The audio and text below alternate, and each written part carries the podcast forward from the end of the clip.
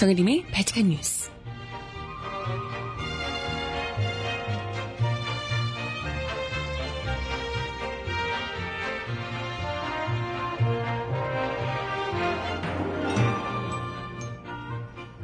여러분 안녕하세요. 발칙한 뉴스 정혜림입니다.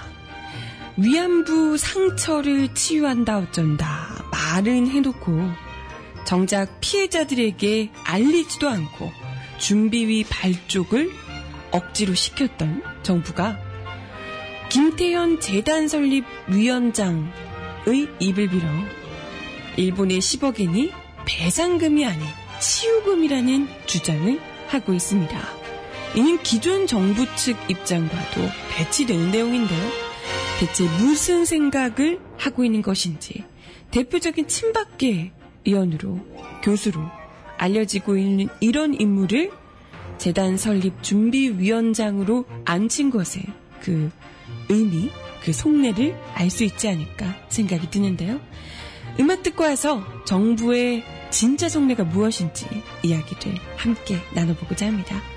첫 곡, 뼛속까지 너야. 송유빈이 부르는 노래 준비했습니다. 신청곡 있으시면 주세요.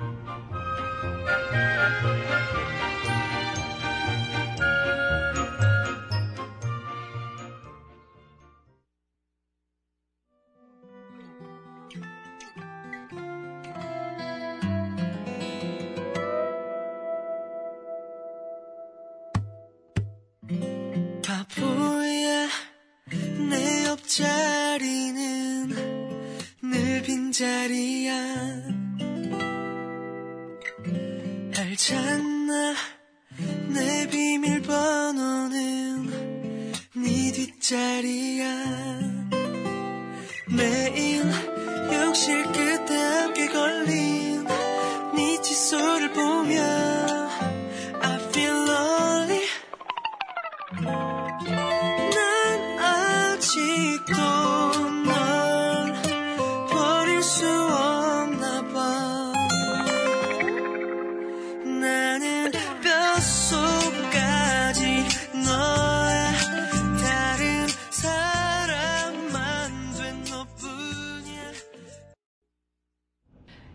뼛속까지 너야 라는 노래 송유빈 그리고 피처링으로 B2B의 허타라는 친구가 함께 했다고 하네요. 처음 들어보는 허타? 네, 그렇다고 합니다. 아, 예, 요즘 아이돌들은 아이돌 이름을 다 모르기 시작하면 나이가 드는 거라고 하던데. 슬퍼. 네. 그렇다고 합니다. 여러분도 모르셨죠? 저만 모른 거 아닐 거야. 다들 몰랐을 거야. 그죠? 네. 혼자 죽기 싫어서. 네. 아, 아무튼 오늘 이야기 드려보고요. 오프닝에서 말씀드렸던 내용 드려보고 신청곡 잠시 후에 들려드려보도록 하겠습니다. 네, 어, 오늘 이야기 사실 뭐 정부가 말도 안 되는 위안부 합의를 했을 때부터 그 진위를 어, 의심할 수밖에 없었던 여러 가지 정황들이 포착이 되어 왔었죠. 일본의 그 10억엔 줄 테니까 소녀상 치워라. 이것에 누구보다도 적극적으로 호응해서 얼른 합의 이행해야 된다고. 일본보다도 더 합의 이행을 하- 열심히 해야 된다고 부르짖던 이들이 바로 또 우리 정부였기 때문에요. 많은 분들이 의심이 많았죠. 대체 어느 나라 정부냐? 많이들 물었는데요. 어느 나라 정부인지 정말 이렇게 슬슬 제대로 보여주고 있는 듯해요. 국민들을 뒤통수 치는 것도 한두 번이지. 어쩜 이렇게 위안부 상처를 정부에서 뭐 치유하기 위해서 이분들이 이제 워낙 고령이시기 때문에 하루빨리 상처를 치유하기 위해서 합의를 한 거다, 급히 한 거다라고 변명을 했지만 그 어느 곳에서도 피해자를 위한 것이 없었다라는 것이 곳곳에서 드러나고 있습니다. 이번에 위안부 합의에 따른 재단준비위원회를 정부가 공식 발족을 했는데요. 심지어 정작 피해자들에게 준비위 출범 날짜 등을 전혀 뭐 얘기해주지도 않고 전달하지도 않고 재단 설립을 강행하고 있다고 합니다. 피해자들께 측에서는 오히려 뭐 반대하고 있는 상황인데요. 그럼에도 불구하고 네. 아예 피해자들이 반대하든 국민 여론이 나쁘든 말든 상관없어요. 정부에선 대체 뭘 받길로 했길래 고작 10억 원 때문에? 10억에는 뭐 정부에서 글쎄 정말 그게 중요한 건지 아니면 뒤에 우리가 모르는 무언가가 있는 건 아닐지 아, 의심스러울 정도로.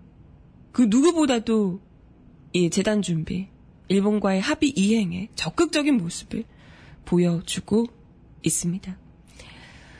아, 네. 아무튼 지금 뭐 외교부와 여성가족부가 지난 30일에 공동 보도 자료를 통해서 재단 설립 준비위를 어제 이제 본격적으로 설립하기 위해서 준비하는 준비위 1차 회의를 어제 한다라고 밝혔습니다. 그래서 이 과정에서도 뭐 피해자들에게 제대로 준비 발족조차도 알리지 않았다 말씀을 드렸었고요. 더 큰 문제는 준비위의 위원장, 설립위원장으로 친박계로 알려진 교수, 김태현 교수가 자리를 떡하니 차지했다라는 이야기도 드렸습니다. 이런 분이 과연 위안부 피해자들을 위한 그런 재단을 제대로 운영할 수 있을까? 아니, 준비를, 설립을 할 수 있을 것인가? 이것 자체도 뭐, 의문스러울 수밖에 없고요.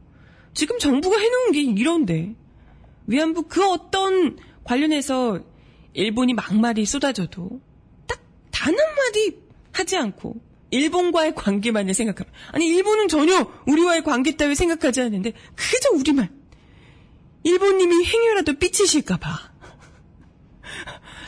전전긍긍하며 일본과의 외교를 그렇게 걱정을 하며 일본이 뭐라고 막말하든 피해자들이 두 번, 세번 죽이든 말든 전전긍긍하며 그놈의 10억엔을 어떻게든 받아내겠다. 이런 이제 의사를 보여왔잖아요. 아니야 다를까 이번에 설립위원장, 준비위원장으로 자리를 하신 김태현 교수가, 김 위원장이 사실상 정부가 그동안 대외적으로 밝혀왔던 내용과는 너무 다른 진짜 속내가 무엇인지를 가늠케 하는 발언을 해서 논란이 일고 있습니다. 바로 일본 정부가 출연하기로 한 10억엔이 배상금 아니다. 치유금이다. 라고 이야기를 한 겁니다. 김 위원장은 어제 있었던 기자간담회에서 일본이 일단 책임을 인정했고 상처를 치유하겠다는 차원에서 10억엔을 출연했기 때문에 배상금으로 보기는 어렵다라며 이같이 말했습니다. 이는 일본 측이 그동안 우리 정부에서는 사과와 책임을 인정했기 때문에 10억엔이 사실상은 배상의 성격이다라는 우리 정부의 설명과 반대되는 입장입니다. 사실 이것도 그동안 우리 국민들이 지적을 했던 내용이거든요. 이게 어떻게 배상금이, 아니, 이게 어떻게 배상금이냐. 아니, 정부는 지금, 아니, 정, 일본 정부는 사과도 책임 인정도 하지 않았다. 그런 상황에서 어떻게 이게 배상금일 수 있냐. 이건 말도 안 된다. 라고 이야기를 했는데, 우리 정부가 애써! 일본은 사과한 적 없다. 자기 책임 인정한 적 없다. 라고 누누이 얘기하는데도 불구하고, 우리 국민들에게, 피해자들에게, 아유, 왜 그래. 이거면 대충 그냥 이 정도면 배상금이라고 해줘. 라고 하면서, 배상금이라, 이 정도면 배상, 확실하게 일본 정부는 전혀 얘기하지 않았음에도 불구하고, 이 정도면 배상금으로 퉁쳐 달라고, 퉁쳐 주라고, 그렇게 강조를 했었어요. 우리 정부가 애써. 근데 이걸 분명히 아니라는 것을 전혀 배상금이 아니다. 아니라 치유금이라는 것을 대놓고 위안부 재단 설립 준비 위원장 김태현 위원장이 이야기를 하는 겁니다. 배상금 아니라고. 우리 정부가 얘기한 게 국민들이 그저 달래기 위함이라는 거.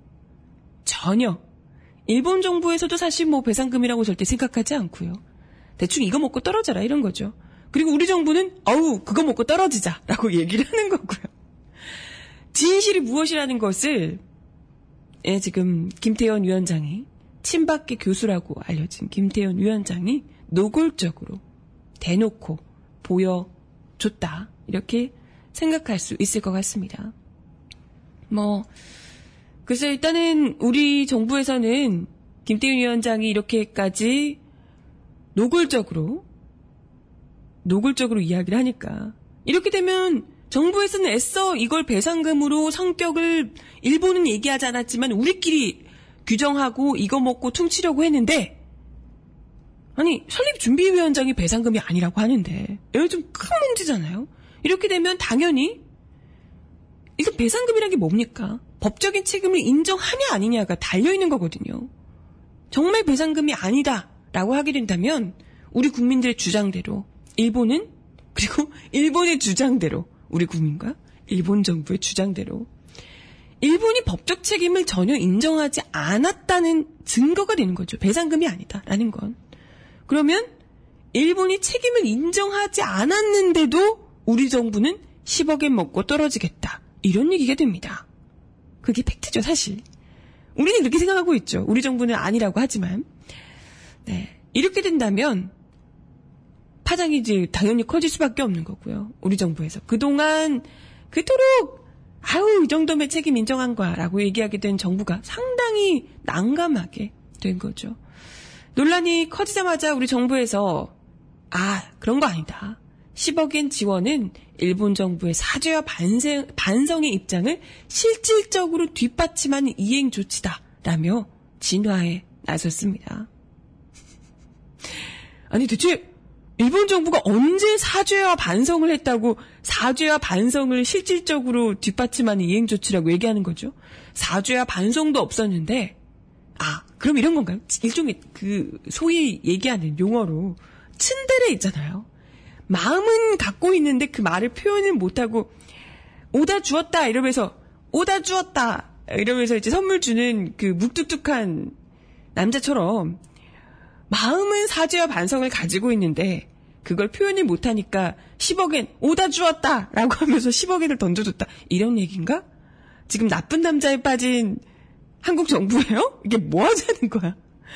누가 봐도 사죄와 반성이 없었고 그 행동에도 이건 츤데레 수준이 아니라 어디에도 사죄와 반성의 기미를 읽을 수가 없는데 10억엔을 던져준 사탕 하나를 놓고 아 이건 사랑의 마음이 담겨 있을 거야라고 과대 해석을 하는 이제 과대망상에 빠진 여자애처럼 우리 정부는 10억엔 좀 던져줬다고.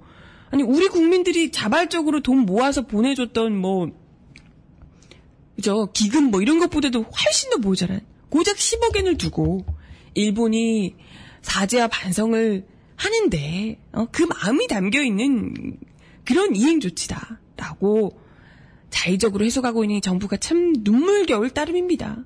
불쌍해 막 치근하다 치근해.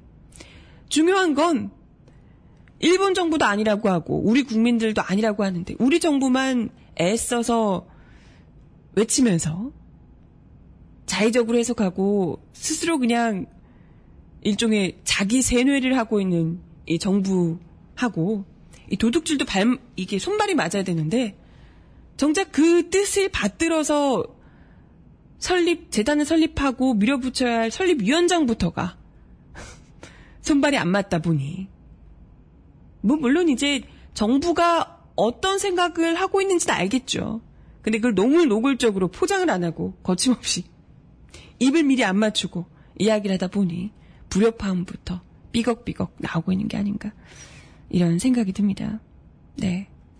아무튼 당연히 위안부 피해자들과 정대협에서는 이런 대체 무엇을 어떻게 하고자 하는 것인지 그 진위를 파악하기 어려운 도대체 그 물밑에 무엇이 있는지 의심스러울 지경인 묻지마 합의에 따른 묻지마 정체 모를 돈 절대 받을 수 없다.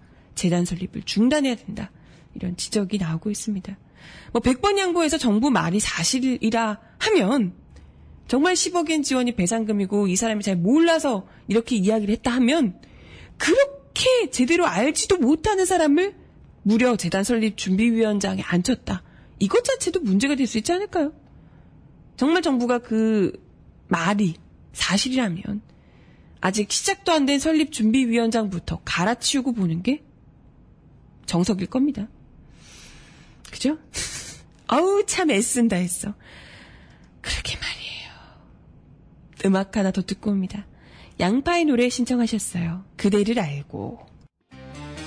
내가 좋아하는 좋아 했었죠. 괜한 투정 부려도 화낸 적 없었죠.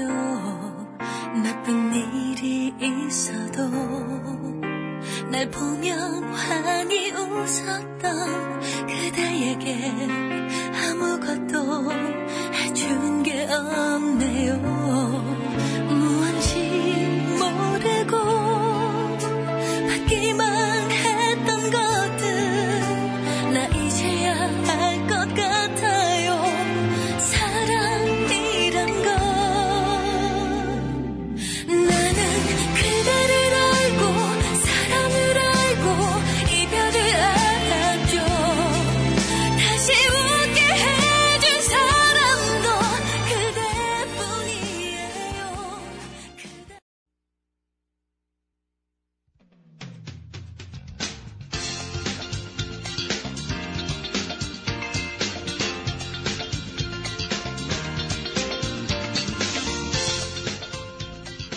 정원아의 바칙한 브리핑.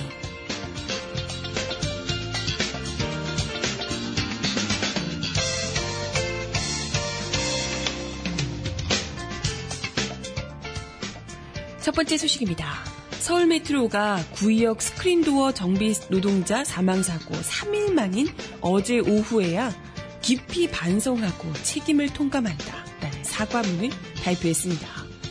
서울 메트로 사장 직무대행인 정수영 안전관리본부장은 이날 사과문을 통해 이번 사고의 원인이 고인의 잘못이 아닌 관리와 시스템의 문제가 주 원인임을 밝힌다며 사고 당일 브리핑에서 고인에게 책임을 전가해 유가족분들께 깊은 상처를 드린 점에 대해 다시 한번 사과의 말씀을 드린다라고 밝혔습니다. 그만큼 욕을 먹고 비난을 받으니까 이제서야 3일이 지나서야 사죄를 하는 거죠. 서울 메트로는 정비 시 2인 1조 작업, 관리 감독 강화, 공사 직원 입회 등을 실행하고 8월 1일 설립되는 안전 업무 자회사를 통해 책임성과 전문성을 강화하고 인력 충원 등을 이루겠다고 약속했습니다. 하지만 이게 문제 해결의 다가 아닐 것 같은데요. 지금 하청업체 노동자들을 공기업인 서울 메트로가 모두 자회사로 다 정규직으로 끌어안는 것이 그러면서 책임성을 더 높이는 것이 필요하지 않을까 생각이 드네요.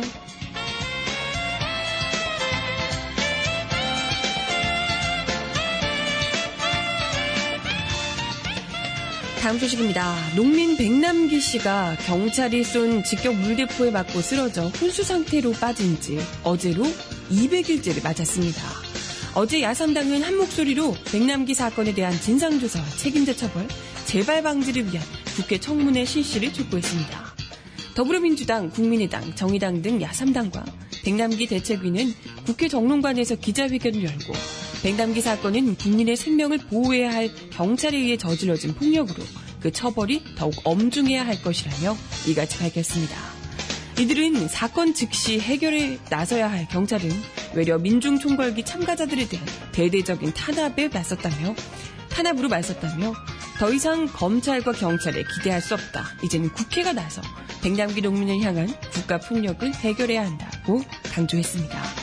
야삼당은 특히 이번 총선으로 백남기 농민에 대한 국가 폭력을 비롯한 고통받는 국민들이 현 정권을 심판하고 더 나은 세상에 대한 열망을 표출했다며 국회는 민의를 분명히 하라. 백남기 농민을 향해 가해진 국가 폭력의 책임자가 누구인지 정확히 밝혀내 처벌할 수 있도록 해야 한다고 목소리를 높였습니다. 그러면서 국민들의 요구는 단 한 가지라고 강조하고 서울거리 한복판에 우리의 농업을 지키기 위해 맨몸으로 물대포 앞에 쓰러지는 또 다른 백남기 농민이 없기를 바라는 마음이라고 덧붙였습니다.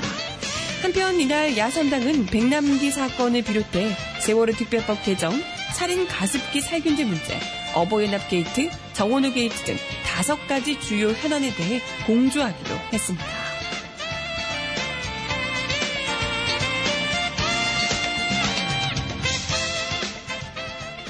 마지막 소식입니다. 방한 기간 중 대권 도전 의지를 드러낸 반기문 유엔 사무총장에 대해 외신들이 비판적인 시각을 드러냈습니다. 현지 시각으로 30일 영국 텔레그래프는 유엔 역사상 최악의 사무총장일 뿐 아니라 고통스러울 정도로 말솜씨가 없는 반기문 총장이 한국에서는 가장 인기 있는 차기 대통령 유력 후보라고 힐난했습니다. 어, 아닌데, 아닌데, 그런 거 아닌데, 오해하지 마요. 신문은 반 총장은 제주 포럼에서 유엔 사무총장 임기를 잘 마무리하고 싶다는 소망을 밝혔지만 한국 방문에서 국내 정치적 문제에 대해 날카로운 비판을 했다며 킹메이커인 김종필 전 국무총리와도 만났다라며 반 총장의 노골적인 대선 행보를 꼬집기도 했습니다. 신문은 라종일 가천대 석자 교수 인터뷰를 통해 한국에서는 반 총장이 유엔에서 어떤 평가를 받았는지 중요하지 않다며 그가 유엔 사무총장을 지냈다는 점만으로도 비판을 눈 감아주고 대통령으로 뽑아줄 것이다 라고 보도하기도 했답니다. 진짜 부끄럽네요. 이걸 본 외국인들이 뭐라고 생각할지. AFP 통신 역시도 조국을 찾은 71의 유엔 지도자는 한국 대통령직을 향한 야망을 직접적으로 부인하지 않았다며 유엔 사무총장인 반 총장의 위상을 큰 국가적 자부심으로 여기는 한국에서 그의 높은 지지율을 즐기고 있다라고 꼬집기도 했습니다. 진짜 부끄럽다 부끄러워. 일본 산케이 신문 역시도 반 총장이 한국에서 내년 대통령 선거 출마 의혹을 드러냈으며 대선 여론조사에서도 지지율 톱을 기록했다며 한국 정가에서는 향후 반 총장 옹립 움직임이 활발해질 전망이라고 보도했습니다. 상케인이 앞서 반 총장 방한 중이던 28일에도 반 총장이 한국 방문 중에 대선 출마 시사하는 발언을 해서 사무총장 직무의 중립성을 이탈하는 것 아니냐라는 의문의 목소리가 높아지고 있다고 비판하기도 했습니다. 어, 신문은 유엔 관계자가 중립성을 중시하는 유엔 사무총장은 아시아 방문 때 일본, 중국, 한국을 세트로 해서 균형을 취하는 관행이 있었으나 반 총장은 그러한 발상을 하지 않고 있다라고 비난하기도 했다네요. 진짜 국제적 망신을 다 사는 것, 다 사는 면에서는 지금 현재 대통령과 상당히 닮은 점이 있어 보이시네요. 반인지 박인지, 네. 참 부끄럽네요. 유엔 역사상 최악의 사무총장, 게다가 고통스러울 정도로 말솜씨가 없는 반기문 총장이라고 비난하고 있네요. 음악 하나 더 듣고 옵니다. 왠지 적절해 보이는 노래. 백지영과 버벌진트가 함께 부르는 약도 없대요. 듣습니다. 감기처럼 열이 나요. 겨울처럼 떨리네요. 돌아선 네 뒷모습에 하루 종일 열이 나요. 감기처럼. 예. 시들어가네. 활짝 피었던 꽃 함께해서 찬란히 빛이 나던 그 길들도 회색이 되어가 everywhere that I go. 너 아닌 것들로는 텅빈 하루를 채우려 해봐도 그게 마음처럼 잘 되지 않아. 내 시간은 더디게가 어둡고 추운 지금 이 터널의 끝은 어디일까? 옷을 입는 게 숨을 쉬는 게 버겁고 벅차인 믿음 내 아무도 다 못할 거라면서도 계속 질문을 왜 지독한 감기에 낫지 않나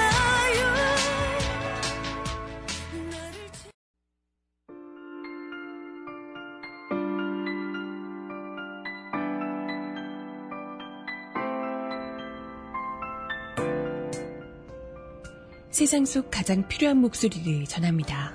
여기 곧 우리가 있어요.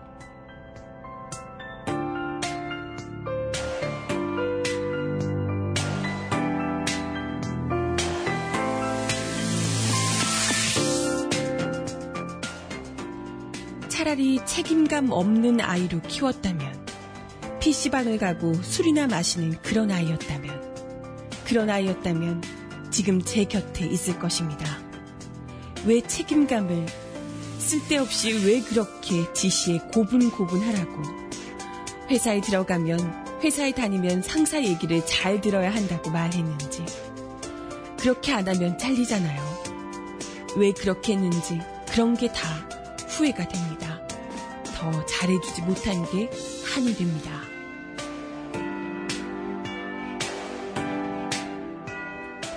구의역 안전문 사고로 숨진 김모군의 어머니의 절규가 눈물을 자아내고 있습니다.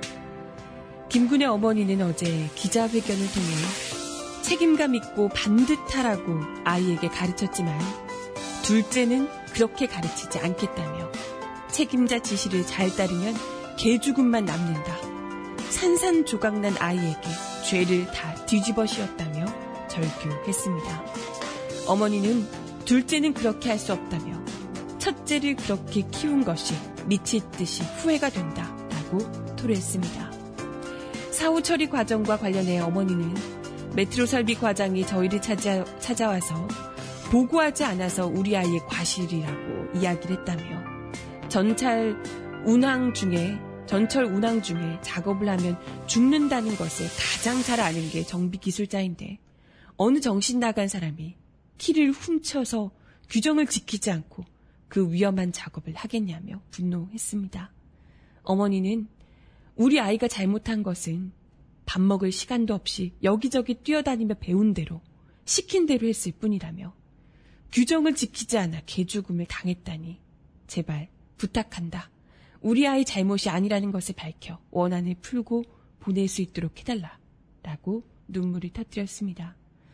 눈을 감아도 아이의 얼굴이 기억나지 않는다. 마지막에 봤던 처참한 찢어진 모습만 떠오르고 전동차에 치이는 모습이 떠오른다. 제 심장이 저 지하철 소리같이 계속 쿵쾅거린다. 혼자 얼마나 두려웠을까, 무서웠을까, 라며 아들의 마지막을 상상했습니다.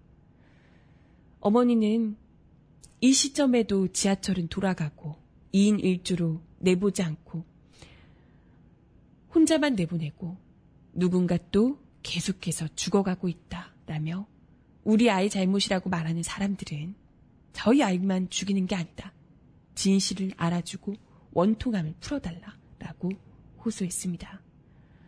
어머니의 가슴을 치는 절규에 SNS에서는 슬픔과 또 분노, 그리고 죄스러운 마음이 뒤섞여서 글들이 계속해서 이어졌는데요. 구의역에서 참변을 당한 스크린도어 정비 노동자 어머니의 기자회견문 꼭 읽어봐 달라. 얼마나 가슴이 무너져 내리실지. 읽으면서 펑펑 울었다. 감당할 수 없는 죽음들이 너무 많아 버티기가 어렵다. 이 슬픈 사고의 재발을 위한 어떤 확실한 행동이 없다면 이 가여운 청년의 죽음은 개죽음이 될 뿐이고 이 부모의 상처는 위로할 길이 없다. 라고 이야기가 이어지고 있습니다. 그 무엇보다 이 사고가 벌써 세 번째라는 것. 만약에 앞선 두 번의 사고로 확실한 재발 방지 대책이 마련이 됐더라면 현실적이고 실효성 있는 대책이 마련됐더라면 이 청년은 지금 생전 모습 그대로 동생에게는 너무나도 든든한 형이고 어머니에게는 사랑스러운 아들, 든든한 아들, 책임감 있는 아들로 여전히 남아서 가족들과 생일 파티를 보내고 했을 겁니다. 어, 저도 이거 글 읽으면서 안 울 수가 없는 글이에요. 기사 전문 어머니가 읽으신 그 전문 온라인상에 많이 올라와 있으니까요. 정말 그 참담하고 끔찍한 이야기들이 고스란히 담겨 있는데 끝까지 읽는 것이 너무나도 괴롭고 마음이 아프지만 꼭 한번 읽어 보셨으면 좋겠습니다. 네. 음악 하나 더 들려드릴게요. 이 문제를 제대로 해결하지 못하고서는 우리 모두가 죄인이 아닐까 하는 심정으로 이은미 씨의 죄인 노래 준비했습니다. 내겐 죄가 있죠. 하지만 난 모른 척 피하죠. 나를 떠나갈 이유가 될 줄 몰랐었죠. 그대 멍한 그 눈빛 아픈 그 표정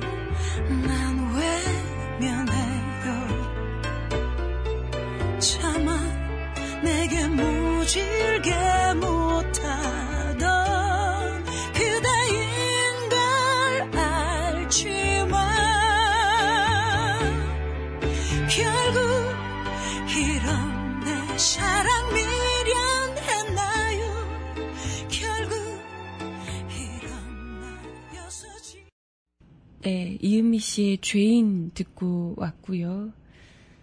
어, 참 노래를 들으면서도 아까 그 기사의 여파가 막 물려오네요. 생전에 참 열심히 살았던 친구였던 것 같은데요. 100만 원 조금 넘게 받는 박봉임에도 불구하고 매달 100만 원씩을 적금으로 넣었다 그래요. 컵라면 먹고 뭐 이러면서 네 그렇게 열심히 살았던 친구인데 그 와중에 동생에게 용돈도 주고 부모님에게 힘든 티 내지 않고 그렇게 든든한 아들로 살았던 모양입니다. 네. 그랬던 친구가 이렇게 안타깝게 아, 그 현자도 너무 처참했다고 그러는데 어땠겠어요. 열차에 이제 치고 했으니까. 생각만 해도 너무 그 부모님의 마음이 어떠실지. 20년 동안 봐온 아들인데 내 아들이 아닌 것 같았다 라고 이야기를 하셨는데 가장 바라는 거야. 당연히 아들이 살아 돌아오는 것이겠지만 그것이 될 수 없는 상황에서 유족들이 억울하지 않게 그리고 똑같은 김군의 위치에 놓여 있는 오늘도 스크린 도어 목숨을 걸고 수리를 하고 있을 숱한 노동자들이 위험한 상황에 내몰리지 않기를 바랍니다. 그런데 이런 이야기를 하는 동안에도 지금 또, 하, 또 지하철 현장에서 공사 현장이 또 붕괴돼서 4명이 사망하고 8명이 중경상을 입는 사고가 발생했다고 하네요. 오늘 오전 7시 27분께 남양주 지하철 지하철 공사 현장에서 폭발로 추정되는 사고가 일어났다고 합니다. 폭발 때문에 작업 현장이 지하 15m였는데요. 지하에서 일을 하시고 계셨는데 12분의 노동자가 일을 하고 있던 도중에 어, 네. 네 분이 지금 사망을 하시고 여덟 명이 다치셨다는데 중상이 지금 또 세 분이시랍니다. 경상이 다섯 분. 인근으로 인근 병원으로 옮겨져 치료를 받고 있는데 지금 또 중상이신 분들이 계셔가지고요. 좀 걱정스럽네요. 어, 또 다른 매몰자가 있을 수 있어서 현장 검색을 진행하고 있다고 하는데요. 부디 그 어떤 중요한 일들도 많겠지만 안전이 최우선이라는 것. 그 누구의 누구에게도 어떤 가정에서도 아버지를 아들을 어머니를 딸을 허무하게 앗아가는 일이 없었으면 합니다. 그 어떤 일들보다도 안전을 최우선으로 해주셨으면. 아, 너무 마음이 아픈 6월이네요. 6월 첫째 날 또 안타까운 소식으로 전해드립니다. 네. 어, 마지막 곡 들려드리면서 인사를 드려야 될 것 같네요. 우리 모두 힘내서 조금이라도 어머니의 절규가 여전히 가슴을 울리는데요. 열심히 성실하게 지시사항을 잘 따르고 성실하게 일을 하면 된다. 라고 이야기하는 그 부모님의 가르침이 잘 가르쳤다. 옳은 이야기다. 라고 할 수 있게 그런 사회를 우리가 만들어냈으면 하네요. 우리 아이들에게는 그런 사회 물려주고 싶잖아요. 그죠? 마지막 곡입니다. 커피 소년이 부르는 힘내. 드릴게요. 알아 벽처럼 막혀 있고 깜깜해 보일 거야 끝이 보이지 않겠지. 근데 끝은 분명히